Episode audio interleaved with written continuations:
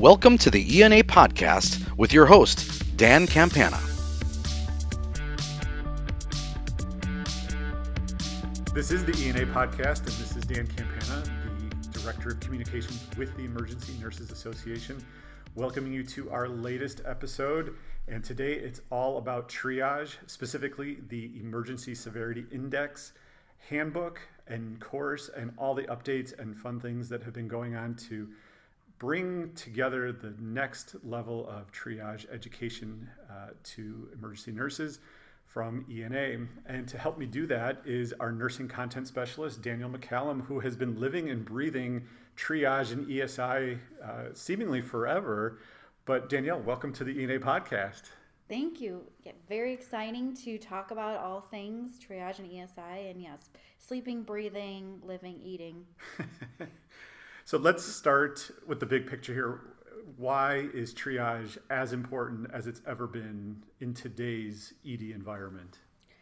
So we know that there is an inaccuracy in triage acuity assigning, um, especially with five level systems ESI. Um, and we know that patient outcomes are directly correlated to the accuracy of this. Um, so these aren't really suggesting, and we're not, um, you know, these aren't our opinions that it's not done correctly. We have the data, we have the research that shows their morbidity and mortality are heavily influenced on the triage decisions. And of course, triage is the action, but there are all these outside influences that are challenging nurses to do things, whether it be staffing, maybe the crowding in a particular ED, maybe just the high level of acuity for patients that to me sounds like it makes something like ESI that much more important because it's a bit of a, a grounding force for triage when you've got all this stuff swirling around you. Is that a, a fair way of putting it? it speak, me speaking to someone who is an actual ED nurse, is it nice to have something like this that you can lean on when you've got all these factors that could be messing with how you're trying to get through your day when it comes to the caseloads and the number of patients that are floating around in ED? Yes, and you're correct that we are in our own head, um, especially if you are in the triage role for your shift. Um, you most of the time are on your own making these decisions. And so when you have these outside environments, um, as well as your internal stigmas, biases in your head, this decision can be become quite cumbersome. And this support um, from ENA to have the ESI handbook updated and have all this education surround it is huge. So let's start with the handbook. This is the handbook fifth edition. Uh, what are some of the, the key things that are different in this handbook? And maybe even talk just a little bit about the, the purpose of the handbook, because that's not the education itself, but talk a little bit about the purpose of the handbook and some of the things that are different in it. So yeah, um, and that's great to start off by saying you know, ESI handbook is exact exactly what it is a handbook on that algorithm and how to apply it, um, what different decision points lead to the next, and how you uh, make those decisions on um, the patient presentations. Um, so the handbook is more so a guide um, in applying the algorithm um, and utilizing the different um, decision points A through D to get to that decision. Um, and again, with it being more of a guide, there, you're still needing education to support what you are um, reading in the handbook. Um, the handbook is not triage education, it's not comprehensive, it's um, meant not to go into detail of um, specific populations and but what it is there for is this foundation for an ED nurse to say, okay, how do I go from decision point A to B to C to D and be confident in what I'm concluding with the patient presentation and the decision. Again, with all these things in um, our mind as the patient's in front of us and we are assessing them, we're assessing vital signs. How can we get to an accurate decision? And this handbook with the updates is going to be a great tool for the nurse. Um, it's been a good tool, but we know it needed updating. And some of that, it sounds like, is involves context about where some of the misinterpretations may come from, um, or just offering some new evidence about aspects of what you're looking at in terms of patient presentation. Um, uh, talk a little bit about how that works, where this is helping again set the scene a little bit about maybe why accuracy has been hurt because are people, you know, are nurses taking their own interpretation or some of their own thoughts in their own mind and veering off the course of what the algorithm is being laid out as, telling them what is best or what they're actually getting, what stage they're getting people to.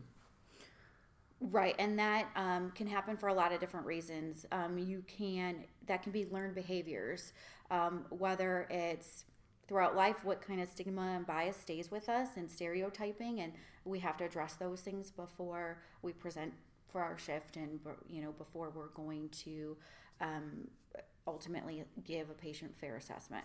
Um, that can also be learned from our orientation. You know, what were the nurses who were orientating us? What did they tell us to believe about ESI level ones and twos and threes?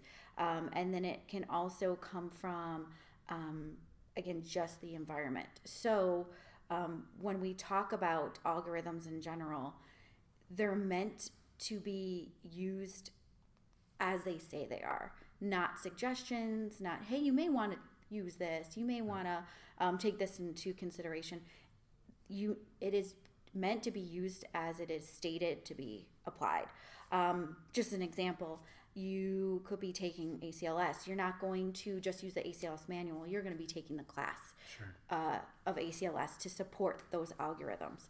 And if you do uh, take an algorithm out of ACLS and you want to tweak something a little bit, you're going to get a different patient outcome. Sure because the research is supporting the algorithm.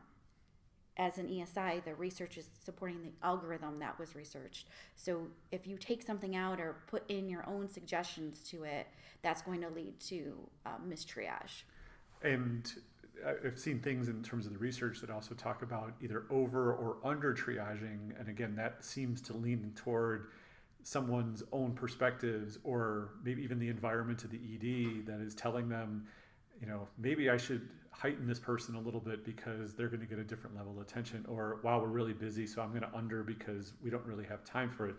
I mean not to overstate it but is that a little bit of some of the those scenarios that you're talking about where you're letting yourself get off the algorithm a little bit because of other influences internally or externally? Correct and and we hear and see that um, through anecdotal um, emails um, phone calls you know um, nurses come to us with questions. They, I've um, have this issue in our department where everyone's making abdominal pain a four or five because they don't want to have the implications of making someone a three. Uh, and so when we hear these types of things, it, it is concerning. Um, and when you talk about under triage, um, because they're looking at the department or there's a certain um, staff or provider um, during that shift on, that is when you're going to have a suboptimal patient outcome. Um, and again, their triage acuity assignment is directly led to patient outcomes. So under triage um, could mean that they're going to wait a while.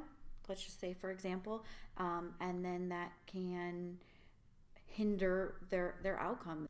I don't want to use lots of negative words, but you don't want a patient to die because you gave them an under triage number because it's a busy day. Sure, absolutely. So, one of the ways that the updated handbook and the updated course are working to take away some of that is obviously through the, the, the online course itself, the 2.0. Talk a little bit about what is different about that that is helping to really reinforce the right ways of applying ESI. It's not just a formality to go through and take the course and say, well, I know it it really is aimed at driving home some really key points about sticking to the path that the algorithm is laying out correct? Correct. Um, and that's what's great too with with the course is we could take from the handbook and create questions um, the post exam for instance. And when we talk about esi 1 for example decision point a you can read you know there's not a lot of esi ones out there. That's because that triage assignment is being underutilized. Um, the assumption out there is ESI one are those patients who are requiring CPR or intubation. There's a lot of other populations that uh, present that require ESI level one assignment. And that's what we go in the handbook, clarifying those things up, and then we want it reflected in the course with questions. Um, after looking at the handbook, does the nurse understand, okay, these other patients are also level ones? Um, same with level two and threes. We know that that is um, the most mistriaged um, decision points.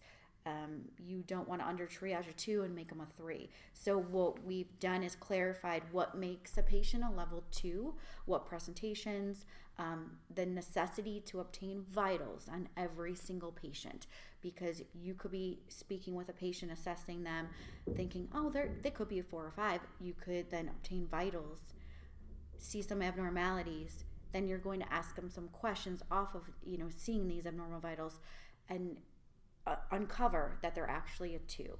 And then so we brought that over to the core side, again, mirroring what's in the handbook so the um, nurse can hone in on that application. There's new and, and revised case examples. Uh, what, what exactly are those case examples? Are these you know uh, real life scenarios? Are these maybe examples that have been seen in the past where what you just described happens that you don't do this one thing, which could be the difference between a two or, or a, a lower um, a lower acuity rating. Um, so, what, what exactly goes into those case examples, and how do those help facilitate what you're hoping for, which is people to recognize the value of what the algorithm is trying to show in terms of results? Yeah. So one thing we've done is add a lot more um, vital signs to the scenarios to um, focus that every patient needs a full set of vital signs to um, have the nurse fully make a triage acuity decision. Um, not saying that every patient with, you know, a little abnormal heart rate is a two, but to look at the patient, reassess what you're going to assign them, and you need to change that. And so in the course, um, looking at what currently is um, a knowledge check, again, tweaking that so it's e- easier for the nurse to recognize this is going to be ESI one, two, three, because I remember that from the handbook. Um, so updating those knowledge checks and what's brand new is um, this post exam. Um, it's patient scenarios. They all have vital signs. Um, they all can be ESI level one through five. And after taking the course, we want to gauge can, how well can you apply? And you should want to gauge yourself. Um, you should want to know how well can i apply the algorithm with the information in front of me.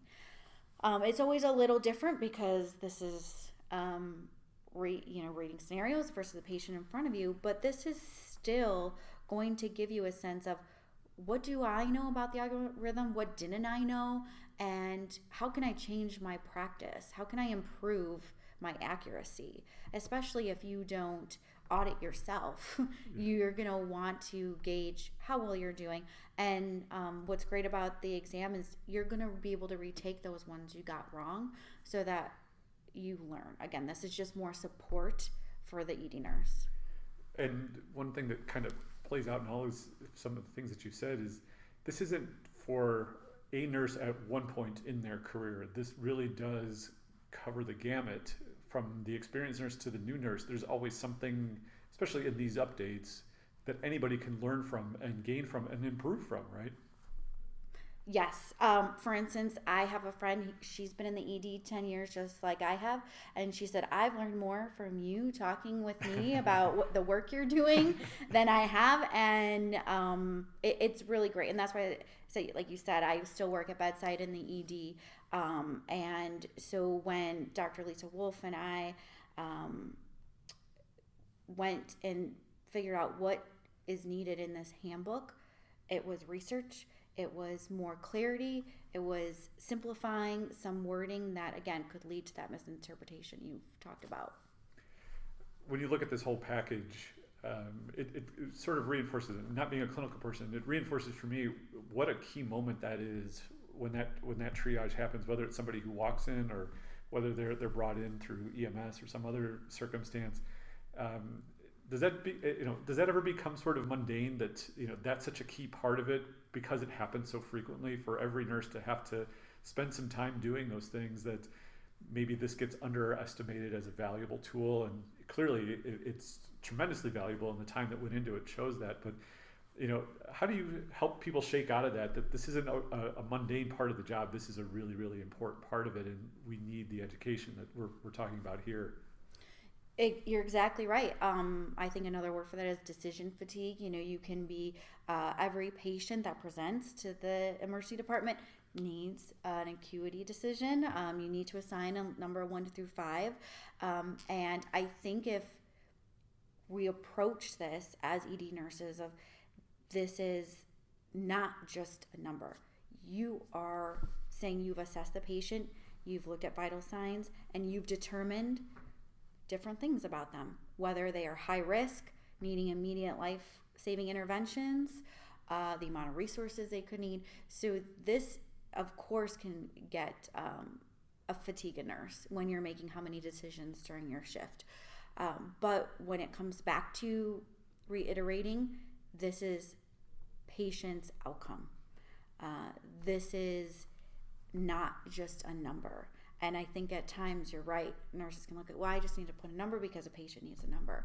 Um, and I think what's really exciting is we are wanting to reignite this um, this desire to utilize this algorithm correctly to improve patient outcomes.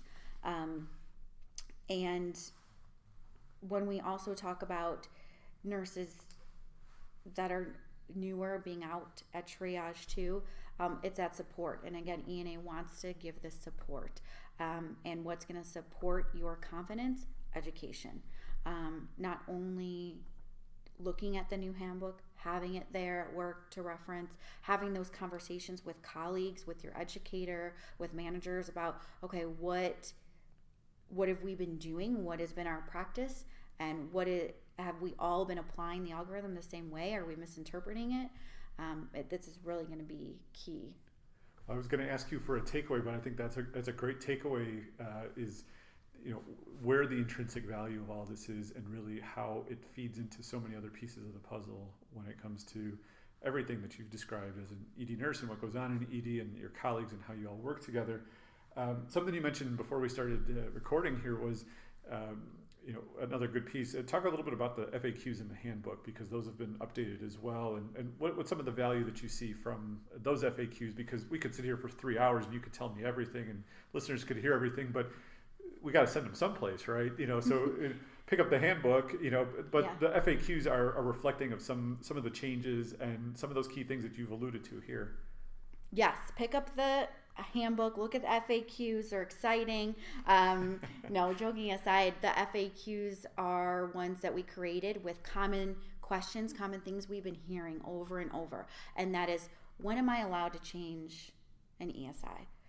When am I not allowed to change it? Um, we've heard um, lots of different um, unique things happening out there, um, to put it that way, and we know that this was important. Is when you know it really didn't fit in a place of in the decision points but then to have this faq document as a reference of okay patient comes in um, they've been here x amount of time they've been seen by, by a provider can i change the acuity?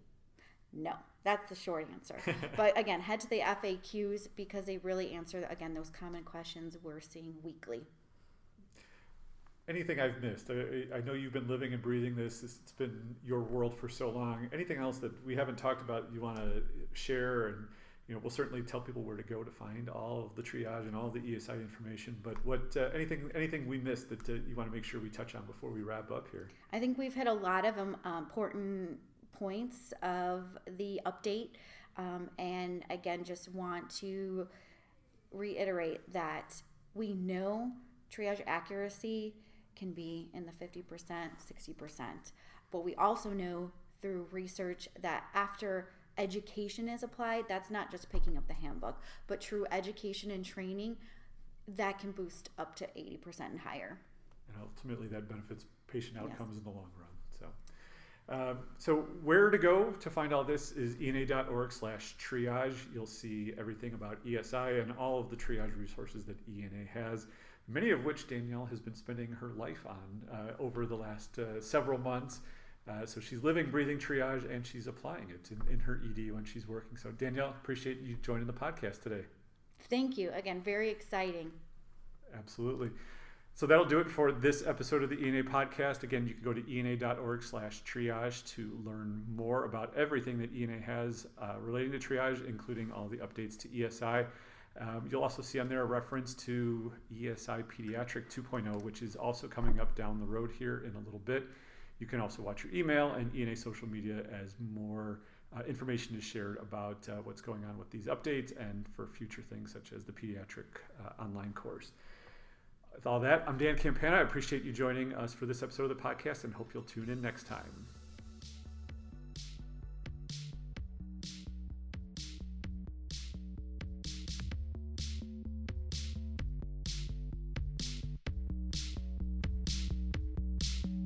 To learn more about ENA or to become a member, visit ena.org backslash membership.